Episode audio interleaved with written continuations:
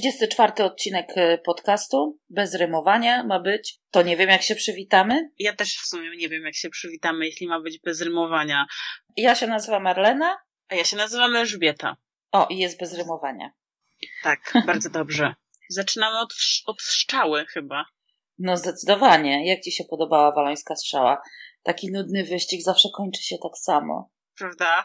Też tak myślę. Nie no, generalnie Ala Filip to chyba ma już, że tak powiem, sezon rozliczony na dwa lata z góry.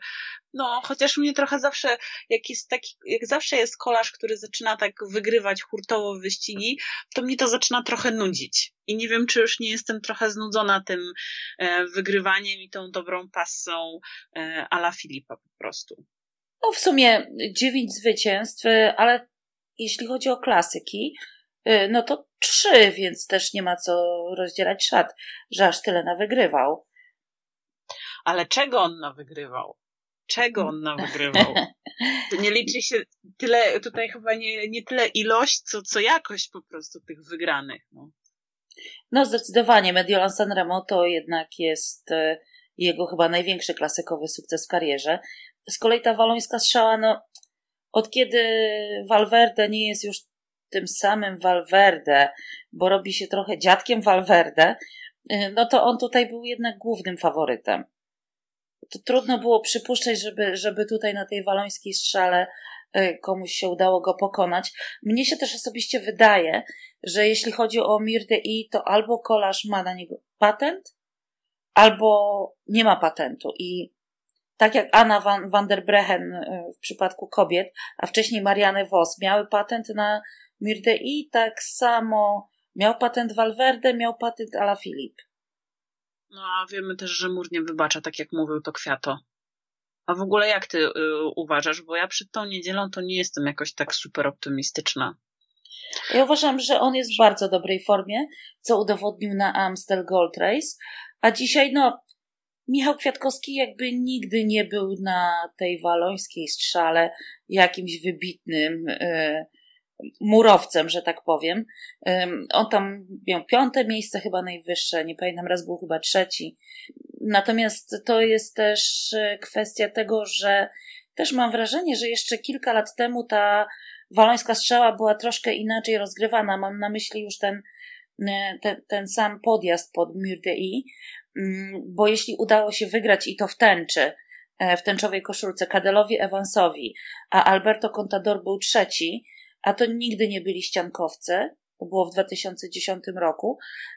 A dziś, jak patrzę na, na tych, którzy wygrywają, to mam wrażenie, że ta technika pokonywania tego podjazdu y, zdecydowanie poszła w górę i właśnie są kolarze, którzy się absolutnie wyspecjalizowali w tych ściankach. Dla mnie zaskoczeniem było to, że Fulsag był jednak drugi, bo to A nie raczej... uważasz, że trochę mu tak za, zajechał ten Julianek odrobinkę? Czy to tak się po prostu bujną, bo tak... Znaczy potem było wyjaśnienie, że Ala Filip się bujnął, bo kaszlnął i tak mu się bujnęło. Jezu. Przepraszam. No tak, to śmieszne. Nie, znaczy nie wydaje mi się, to znaczy Fulsang i tak by nie wygrał, no powiem w ten sposób. Tak, ja jestem bardziej pod wrażeniem zaraz po wyścigu, właśnie postawą Jakoba Fulsanga, którego nazwisko z duńskiego tłumaczy się bardzo ładnie, bo śpiew ptaków. Mamy wiosnę, więc śpiew ptaków. Cudne tłumaczenie, naprawdę. Nie spodziewałam się tego kolarza tak, tak, tak bardzo wysoko. No, ma na dobry sezon. O tak, on ma zdecydowanie dobry bardzo sezon. Dobry. Tak, i właściwie najbardziej mu wchodzi w drogę Juliana Lafilip. To prawda. w tym sezonie. To prawda. W Stradę Biankę było, było podobnie. Bardzo podobnie, to prawda. No ale tutaj właśnie ja mówię, ja zawsze miałam Fusanga za kolarza, który raczej się specjalizuje mm, w wyścigach tygodniowych. Wygrał kryterium do Fineta, w tak, taki, to była bardzo fajna edycja wyścigu i on w takim ładnym stylu to wygrał. Mm, niektórzy mówili, że może przez przypadek, ale moim zdaniem nie ma przypadków na kryterium Fine. Więc no, tak, tak, tak go zawsze oceniałam.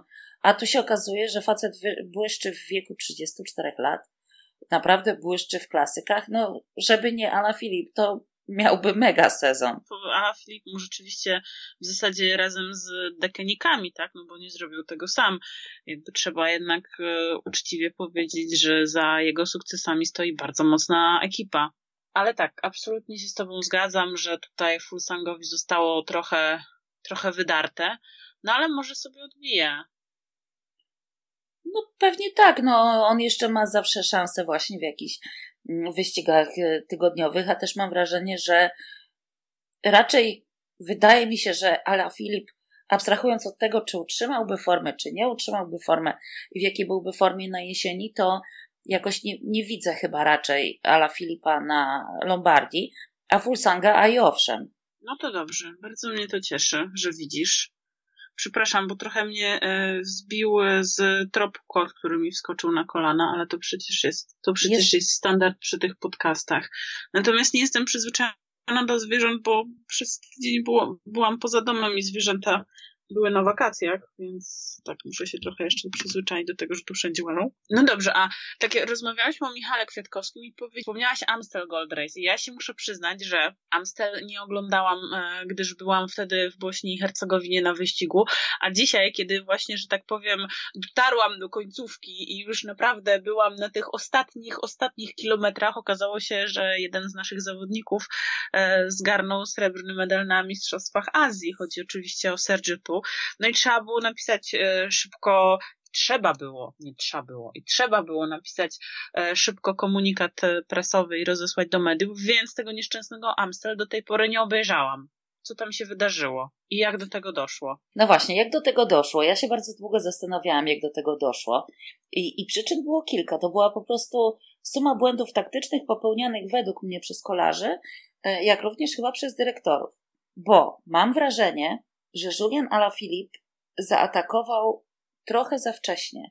Na dodatek Michał Kwiatkowski popełnił wówczas również lekki błąd, bo chyba się nie spodziewał tak wczesnego ataku e, i był dosyć daleko. W związku z tym nie pojechał od razu za Ala Filipem, tylko musiał kontratakować.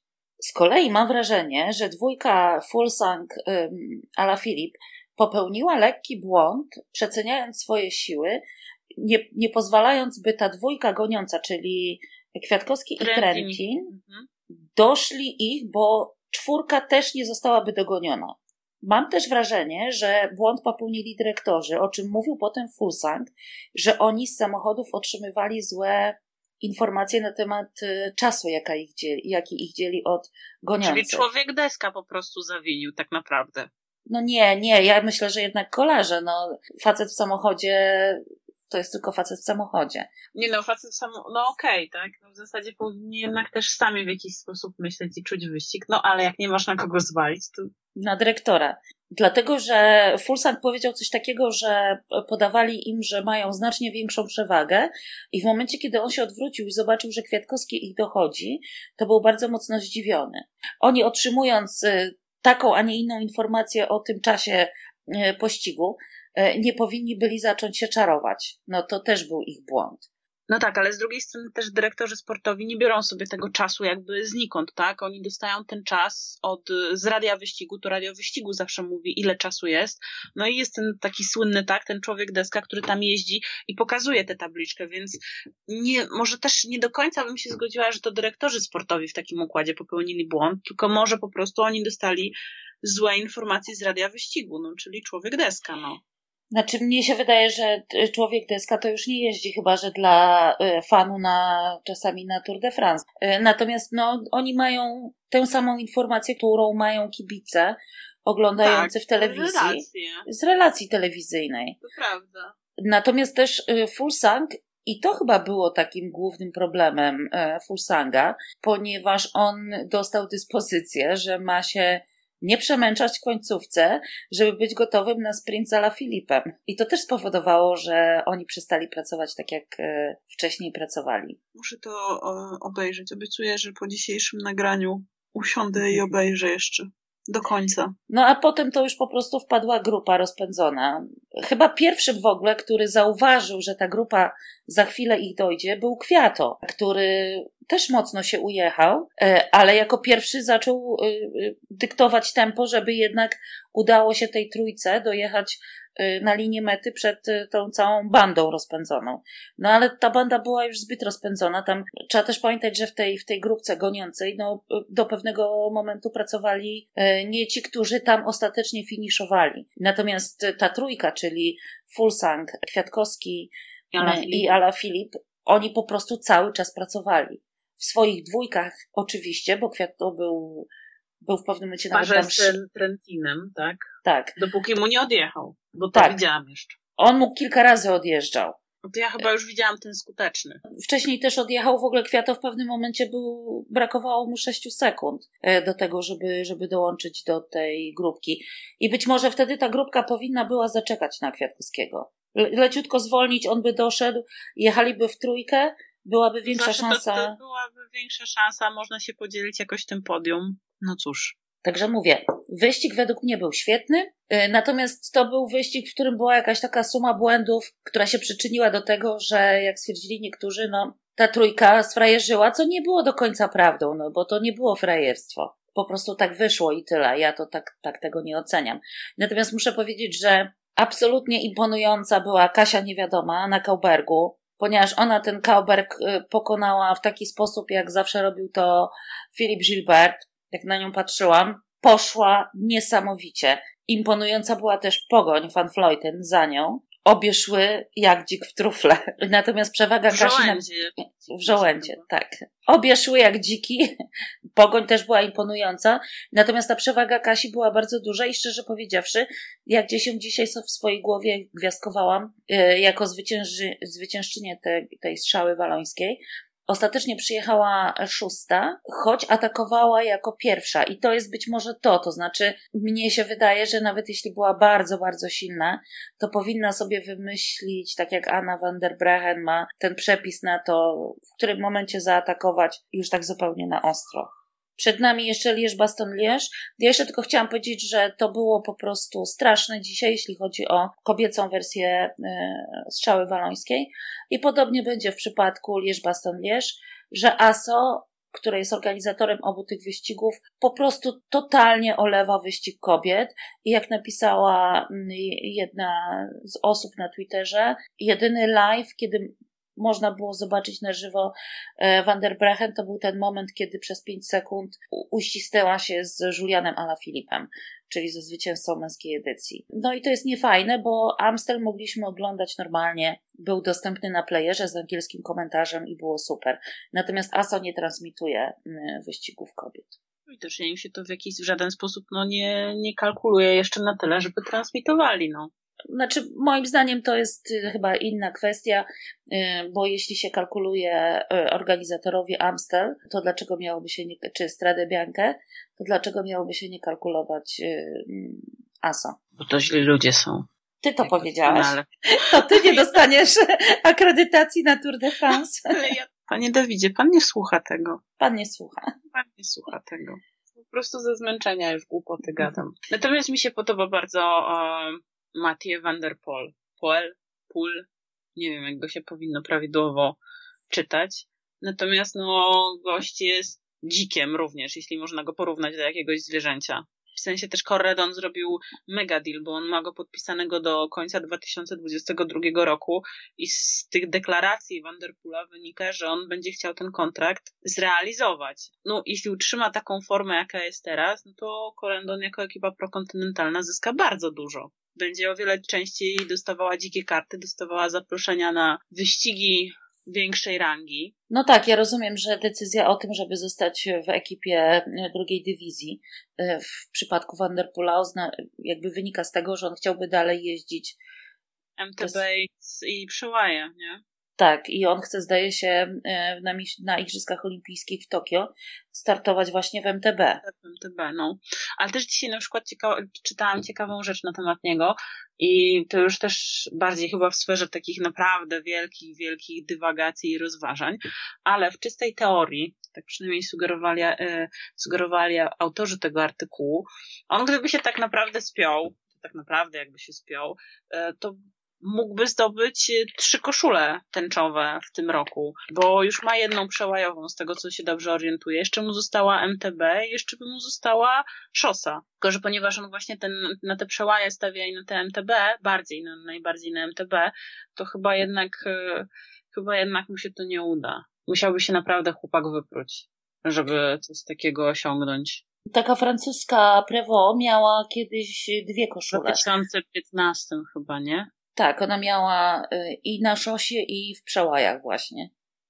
No, no, ale w ogóle mi się on podoba w sensie takim, że on sobie e, przyzwoicie radzi też w peletonie, tak? Bo jednak trzeba zaznaczyć, że i MTB, czy, czy te przełaje, tak, e, cyclocross, jak to się tam nazywa, to jest jednak inny sposób jazdy. Inne czucie roweru, inny rower, tak? E, no nie ma peletonu, a on sobie przyzwoicie bardzo radzi. ma dobre tradycje rodzinne, bo jego ojciec w 90 roku, y, Adri van den Poel, wygrał y, Amstel Gold Race, więc rodzinna historia kołem się toczy. No, chyba no i też tak. nie jest, bo się tam rozepchać potrafi generalnie. Tydzień temu mówiłam, że ja go widzę jako tutaj takiego um, kolarza, który na pewno będzie dobrze wypadał w Paryż-Roubaix i w tym podobnych wyścigach. No ale ja na razie się aż tak bardzo nim nie zachwycam. Poczekamy, zobaczymy, jak mu dalej będzie szło. No, życzę chłopakowi wszystkiego najlepszego, ale no tak. Z dystansem. Z dystansem, tak. Znaczy, Arlena z dystansem, no dobra. Fajny kolarz, ale żeby aż taki wyjątkowy, no jak wielu innych. No mówię, po, popatrzmy na ten jego następny sezon. Zobaczymy, jak to wszystko się potoczy, jak ta jego kariera. Czasami łapanie kilku srok za ogon źle się kończy. Zobaczymy, które, na które sroki się w końcu zdecyduje, tak? No dokładnie. Ale niewątpliwie, no talent wielki i, i chyba wydolność i organizm też pierwszorzędny. A jak Ci się podobał Frum jako domestik albo frumestik? Frumestik. No, ja osobiście uważam, że e, Frumestik jest po prostu, sprawdza się, tak. E, wujek Frum w tej roli naprawdę dobrze wygląda. No też powiem tak, że no jednak to, że nie był w tak dobrej formie, e, jak i Nikolarze i tam został, stracił sporo czasu, to było jednak zaskoczeniem, bo co prawda jest dopiero koniec kwietnia, do Tour de France, tak, do, do Tour de France jeszcze kawałek czasu, no ale jednak on w tym sezonie nie pokazał kompletnie niczego. Nic, to prawda. Podobnie jak Geraint Thomas. To prawda. No tak, racja, racja. Geraint pokazał, że cały czas ma pecha. Tak. E, natomiast też tutaj widać e, dobre oko Sir Dave'a Braceforda, który potrafi wypatrzyć perspektywicznych zawodników, bo ci młodzi, którzy w poprzednich latach jakoś tak też mieli ten czas na rozbieg, w końcu ten rozbieg w jakiś tam sposób wzięli, no i coś tam już dla tego Skya wygrali, jeszcze dla Sky, tak? Bo przecież już, to już niedługo, to już koniec będzie. Tak, za chwilę Ineos, natomiast też no, nie przesadzajmy z tym jego takim wybitnym okiem. Raczej myślę, że to zasobny portfel, bo no, on kupił Siwakowa i Bernala właściwie w, w tym samym momencie, wtedy kiedy oni no, pokazali się na tych wyścigach młodzieżowych i wszyscy mówili, że są to dwa największe talenty, jeśli chodzi o tych takich młodych zawodników, więc i tak będę twierdzić, że ma dobre oko. No. Znaczy nie, ale to akurat byli kolarze, o których się mówiło. To ja uważam, że y, dobre oko pokazało, y, pokazało szefostwo y, Lotto Sudal, które zakontraktowało tego Bierga Lambrechta, który był na Walońskiej Strzale czwarty, a o nim się nie mówiło. To nie była aż taka gwiazda młodzieżowa, jak, jak ci Siwakow i, i Bernal, a tu jednak Bach i muszę powiedzieć, że pełen szacun dla Dariusza Baranowskiego, który tam typując, właśnie wskazał tego Lambrechta jako jednego z możliwych y, kolarzy, którzy zajdą wysoko. Ja natomiast, jeśli chodzi o tych młodych kolarzy, to jestem rozczarowana tym, że Oscar Rodriguez nie ukończył waleńskiej strzały. Oscar Rodriguez to jest ten młody kolarz, który na Vuelcie na takiej ściance La Camperona wygrał z Majką i z Dylanem Townsem. Pamiętam, pamiętam. I widziałam też, że dzisiaj na Twitterku się przewin przewinął Dylan, Dylan Towns w swojej rozmowie z, e, z panem Markiem Tyńcem. No tak, bo po takim ściankowcu należałoby oczekiwać mm, znacznie lepszego ale, miejsca. Ale jak wiemy, nie posłuchał się ani cioci Eli, ani cioci Arleny i poszedł do Bahrajnu, no więc jakby ma to, co ma, no. Tak, ja też z tego miejsca chciałam odradzić Mikelowi Landzie transfer do Bahrajnu. A ja ci powiem, że mi się wydaje, że tam może być lepiej. Landa powinien wrócić do Astany. No dobrze, ale nadal mi się wydaje, że tam może być lepiej w tym całym Bahrajnie, gdyż albowiem oni poszli nie tylko na taki shopping, e, jeśli chodzi o. Zaczynają myśleć nie tylko o tym, żeby się w, w jakiś sposób bardziej wzmocnić, tak? Ale z tego co słyszałam, to tam trochę będzie zmian takich e, personalnych, e, jeśli chodzi o osoby w jakiś sposób zarządzające, trenujące, pracujące w ekipie. Więc też mi się wydaje, a sięgają po takich, z tego co słyszałam, to sięgają po taką no, wysoką półkę z racji tego, że budżet tam jest. Więc może po prostu jakby no, dajmy im trochę czasu, tak jak ty dasz y, trochę czasu Vanderpoolowi, to ja dam trochę czasu Bahrainowi. Myślę, że w perspektywie dwóch sezonów może się okazać, że to będzie ekipa, która zacznie wygrywać. Całkiem możliwe. Natomiast ja też chciałam powiedzieć, że to, że Frumestik występuje w roli właśnie Gregario, swoich młodszych kolegów, i to takich bardzo młodych jak Siwakow, czy Siwakow, no mówmy, mówmy normalnie, pokazuje, jak bardzo w ciągu ostatnich lat zmieniło się kolarstwo. I dzisiaj, jeżeli jedzie kolarz z numerem jeden i się mówi, że na przykład w polskich mediach często się pojawiają takie informacje, że tam Iksiński, nasz kolarz Iksiński liderem czegoś tam na jakiś tam wyścig. Dzisiaj już tak nie jest. Te numerki o niczym nie świadczą. Tak, to też to prawda. To prawda. Rafał Majka jest y, na razie liderem na Tour of the, Tour of the Alps, y, jeśli chodzi o e, Bora Hansgrohe, mimo że ma numer 13, y, czyli z trójką, ale po prostu jedzie bardzo dobrze i cała ekipa jedzie jakby na niego. Natomiast y, w Sky wszyscy jadą w tej chwili na Siwakowa, bo ma największe szanse, żeby ten wyścig wygrać. Po prostu liderem jest ten, kto ma najlepszą formę i jest w najlepszej sytuacji w generalce lub jest w, najlepszej, w najlepszym miejscu wyścigu jednodniowego, gdzie ma największe szanse na to, żeby wygrać. Tak jak wygrał ten Betiol, mimo że on niby był wymieniany wśród liderów w swojej ekipie, ale kiedy nastąpił taki moment, że on zaczął na tej Flandrii jechać do przodu, to kolarzami, którzy spowalniali pościg, był chociażby Seb Van Marke, znacznie bardziej utytułowany zawodnik niż Betiol. Więc wszystko zależy od sytuacji na trasie. I ja bym była za tym, żebyśmy przestali mówić o takim właśnie mm, liderowaniu, takim, że o, ktoś jest liderem i już, y, i, i koniec i kropka. Jak mu nie wyjdzie, to co najwyżej się pojedzie i poogląda. Nie. Frum, któremu nie poszło w wyścigu, pracuje w tej chwili na innych kolegów, korona mu z głowy nie spada. Takie są dziś układy w drużynach i tak się zmieniło to kolarstwo. No, za coś te pieniądze też muszą dostawać, tak? No tak, ale chodzi mi o to, że jeszcze ładnych parę lat temu, na przykład jak. Ja rozumiem, domyślam się, że pewnie jakiś utytułowany kolarz byłaby to dla niego pewnego rodzaju potwarz, żeby pracować dla młodych, tak? A nawet pozwolić na jakąś tam wolną rękę. I jak na przykład Sylwester Schmidt był jeszcze e, takim tym ostatnim Gregario. Gregario czyli takim on był w ogóle bardzo dobrym Gregario, jednym z lepszych w peletonie, to w momencie, kiedy jego liderowi nie szło, to on niesłychanie rzadko dostawał y, o, o, możliwość walki, jazdy dla siebie. Takim jednym z niewielu momentów było, było to Mont Ventoux, na którym Valverde go tam podciągnął w końcówce i dał mu wygrać. Więc y, no, to kolarstwo się kompletnie zmieniło od tamtego czasu. Taka refleksja.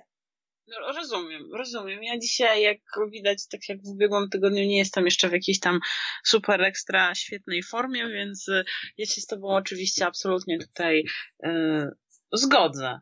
Natomiast nie, nie było to dla mnie w żaden sposób jakoś tak strasznie uderzające, no bo jakby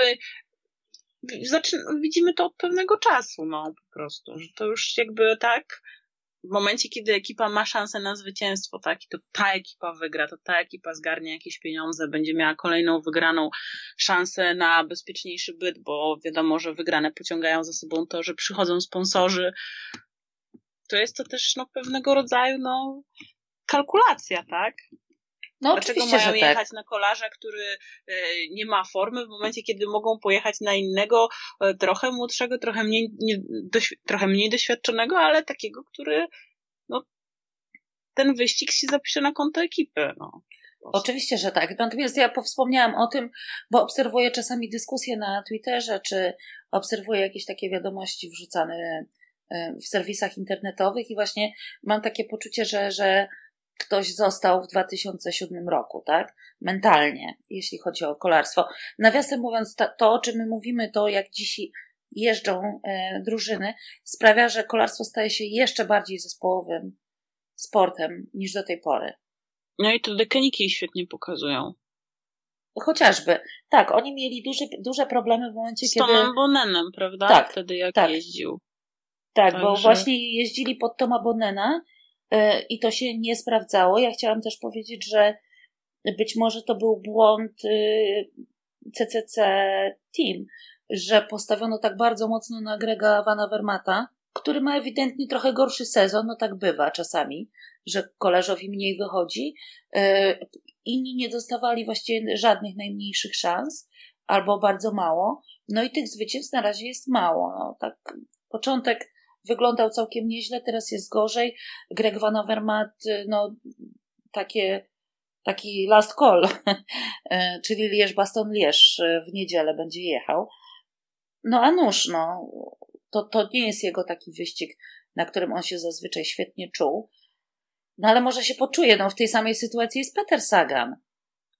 No tak, ale Bora sobie akurat tutaj jakoś poradziła, tak? To też rozmawiałyśmy w ubiegłym tygodniu, że ona akurat jest trochę zabezpieczona w momencie, kiedy Sagan nie wygrywa, tak? Bo ma i dwóch zdolnych, młodych Niemców, którzy jej się świetnie wpisują w, w politykę kadrową, jeśli to tak można nazwać, tak?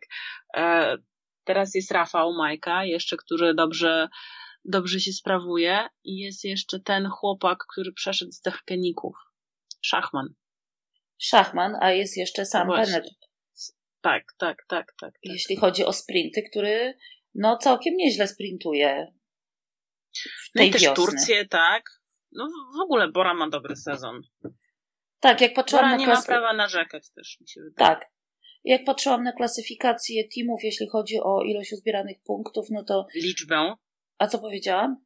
Ilość. Liczbę, oczywiście liczbę. To Bora jest w pierwszej piątce, jeśli chodzi o teamy. Więc naprawdę brawo, brawo, brawo. No i brawa dla Rafała Majki. Ja uważam, że jedzie bardzo dobry wyścig. To jest taki Rafał, jakiego lubimy. Odważny, atakujący. Tutaj on ma taką sztamę bardzo fajną z rekinem, z Nibalim. Właściwie obaj trzymają się jeden drugiego. Obaj atakują Sky razem. To już parę razy w tym wyścigu miało miejsce, no bo oni mają ten sam interes. Oni po prostu Wiadomo, dążą do tego samego. Wspólny wróg łączy, no po prostu. No tak, ale po prostu muszą, muszą, się, muszą razem atakować, żeby, żeby jakoś spróbować rozbić y, to Sky. Y, Rafał Majka świetnie mówi po włosku, Anibali mówi właściwie chyba tylko po włosku, więc y, mają ja, wspólny język. Sytuacja. Myślałam, że powiesz, Anibali też mówi po włosku. Tak mi się wydaje, że mówi po włosku. Si, si. Mamma mia. Tak, natomiast słyszałam kiedyś, że on wywiadów udziela tylko po włosku, bo właśnie nie, nie, w, żadnym innym języku nie, nie czuje się na tyle pewnie, żeby odpowiadać. Tak jak Fabio Aru. No Włosi tak on mają, no cóż. Włoski język. Piękny język. To też są takie przyzwyczajenia, no bo y, kiedyś było tak, że włoski był jednym z tych głównych języków peletonu. Ale to jest właśnie to, że niektórzy się zatrzymali w 2007 roku, bo też wydaje mi się, że to zaczyna być takim trochę mitem, że, że włoski to jest język kolarstwa. W jakimś sensie dalej jest, dlatego że tak, dużo kolarzy ciągle mieszka we Włoszech, to jakby jest jedno, więc siłą rzeczy oni mówią po włosku. Po drugie, jest bardzo wielu dyrektorów sportowych. To się wzięło z tego, że tam bardzo dużo było różnych ekip najrozmaitszych, których dziś nie ma ale też coraz więcej jednak tych Włochów zaczyna mówić po angielsku. A nie, no dyrektorzy sportowi to obowiązkowo, to tak. nie ma już to tamto, tak. To zdecydowanie. Także jakby no, to też się zrobiło to kolarstwo takie międzynarodowe, że jednak no, angielski jest prostszy od włoskiego. Nikt mnie nie przekona, że jest inaczej. Myślę, że nie jest to kwestia tego, który język jest prostszy, a który nie tylko kwestia jakby tego, że angielski stał się takim językiem międzynarodowym, tak? A, a, tak. I, i, I dlatego Włosi nie mają właściwie żadnej drużyny werturowej. Po prostu to też pokazuje, jak, to, jak sytuacja, jeśli chodzi o ten, te Włochy i peleton, wygląda. Chciałam tu powiedzieć, natomiast dobrze, że mnie wyręczyłaś. No właśnie. No dobrze, a opowiedz, jak tam było na wyścigu Belgrad-Banialuka. No, to było naprawdę jakby dla mnie takie dosyć mocne e, przetarcie się i zetknięcie z rzeczywistością.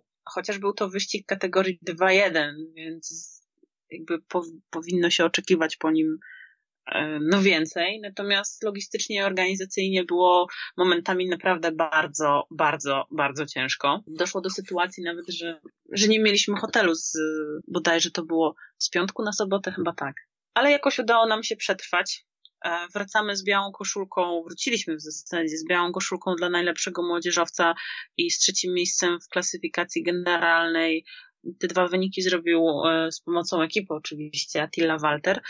Tak, jakby logistycznie i organizacyjnie to, to myślę, że to była przeprawa. To ja to akurat zapamiętam, natomiast myślę, że Attila zapamięta to, że też miał na pewno przeprawę, dlatego że e, wyścig w dużej mierze był płaski. On jest ewidentnie góralem, kolarzem na klasyfikacje generalne takich dłuższych wyścigów, więc, a ten pierwszy wyścig, ten pierwszy etap, przepraszam, z kolei był ja bym go raczej górskim też nie nazwała zdecydowanie, więc też no, miał chłopak przeprawę, żeby on i zresztą cała ekipa, żeby obronić to, to, to miejsce na podium i, i tak, żeby go nie stracić. No jednak płaskie etapy to są dosyć wymagające. Jeszcze ostatni etap właśnie, kiedy w niedzielę, kiedy miał, kiedy właśnie się rozgrywał Amstel Gold Race, no to my też tam mieliśmy, były momenty, kiedy ten peleton się porwał i po prostu serce do gardeł podchodziło, czy, czy on zdąży przeskoczyć, czy nie zdąży przeskoczyć i w pierwszej grupie mieliśmy tylko jednego zawodnika, który mógł Atilli w jakiś sposób e, tam pomóc jednego zawodnika z naszej ekipy i był to Szymon Tracz, więc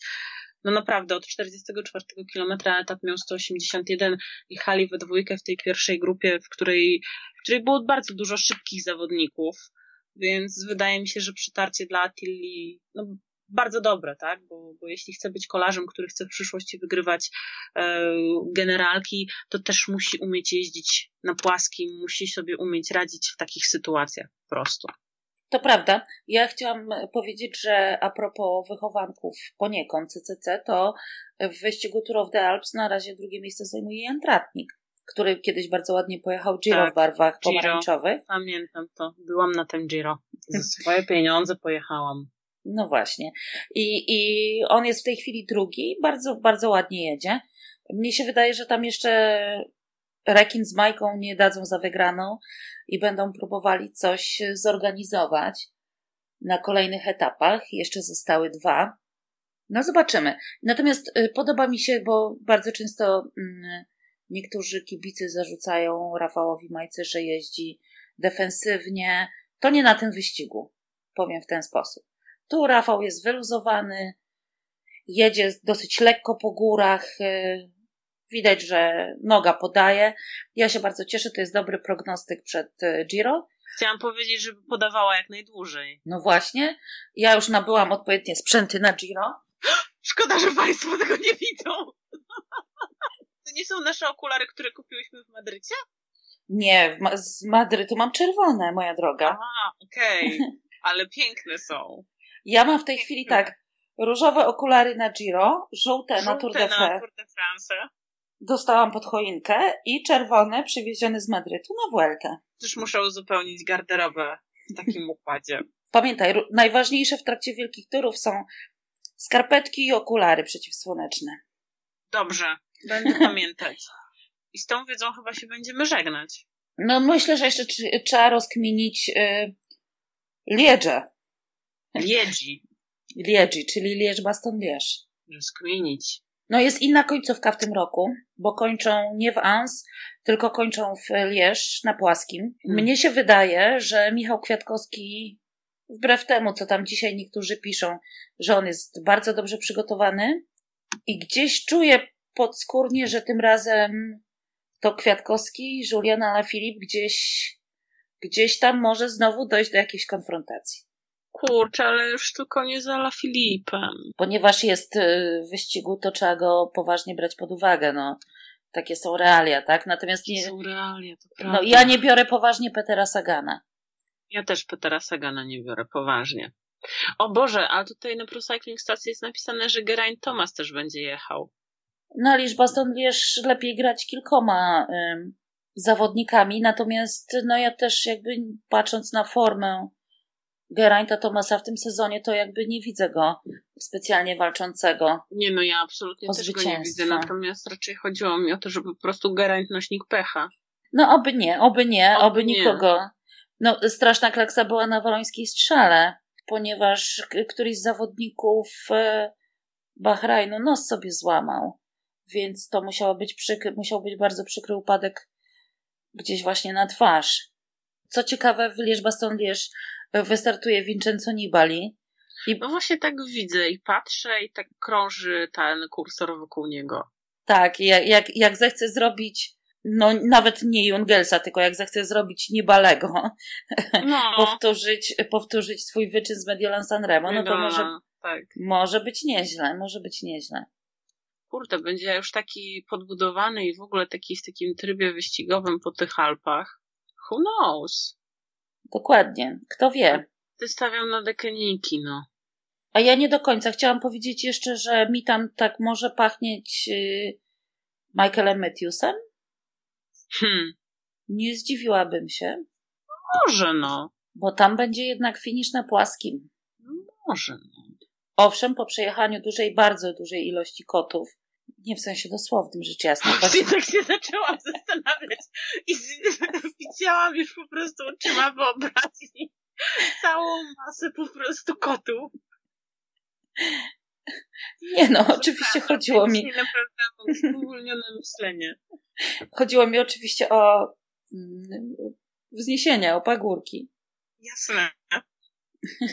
Jak zwykle z bardzo dużą sympatią będę obserwować poczynania e, Carlosa Betancura, ponieważ jestem psychofanką tego kolarza i czekam aż się w końcu odbuduje. Czekam już pięć lat, więc jeszcze chwilę pewnie poczekam. Ale zawsze, zawsze w niego wierzę, bo liczę na to, że może kiedyś nazwie mnie tak jak tę kolumbijską dziennikarkę, która mu tam e, kilka miłych słów napisała na Twitterze i odpisał jej moja królowo. Oj, e, jak szukasz takiego poklasku i w ogóle, to najlepiej uderzyć do Gesslerowej. Na fanpage'u albo na Instagramie. Ona zawsze odpowie jakimś besosem. Zawsze ci besos rzuci. O, nie wiedziałam. A jak się postarasz, to może nawet cię na goloneczkę u Fukiera zaprosi. Także. O. Tak. Tak, bardzo polecamy. Dobrze, ja powiem tak. Ja szampana, czy tam inne bobelki w lodówce na niedzielę trzymam. Ja nie trzymam. Ja trzymam właściwie od początku roku, bo gdzieś tam miałam przeczucie takie graniczące z pewnością, że w tym roku ten wyścig wygra Michał Kwiatkowski. Na razie moje przeczucie trochę osłabło, ale zazwyczaj mam największe w dniu wyścigu. No dobrze, znaczy ja ci w ogóle wierzę, bo ty masz e, bardzo dobrą czutkę, także, także wierzę. E, Arleno, ufam tobie. A ja ufam Kwiatkowskiemu, o. No dobrze. To ta, niech tak zostanie. I zobaczymy w niedzielę. No to w takim razie do, do niedzieli. Do niedzieli, tak. I pamiętajcie, że jesteśmy na SoundCloud, iTunes i Spotify.